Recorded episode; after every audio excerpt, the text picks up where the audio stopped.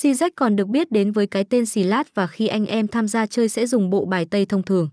Theo một số ý kiến trò này có nguồn gốc tới từ châu Á nhưng lần đầu tiên có mặt tại các sòng bài là vào năm 1876 tại Anh Quốc. Luật chơi của nó rất đơn giản, dễ dàng cùng phong cách tham gia khá vui nhộn nên ngày càng có nhiều anh em yêu thích và lựa chọn chơi.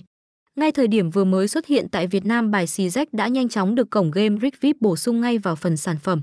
Thực tế xì rách Rick VIP không khác biệt so với tham gia theo kiểu đánh truyền thống. Nhưng nhờ vào sự tiện lợi, dễ dàng cũng như tỷ lệ trả thưởng lớn nên tựa game vẫn đang thu hút được đông đảo dân chơi tới từ khắp mọi nơi.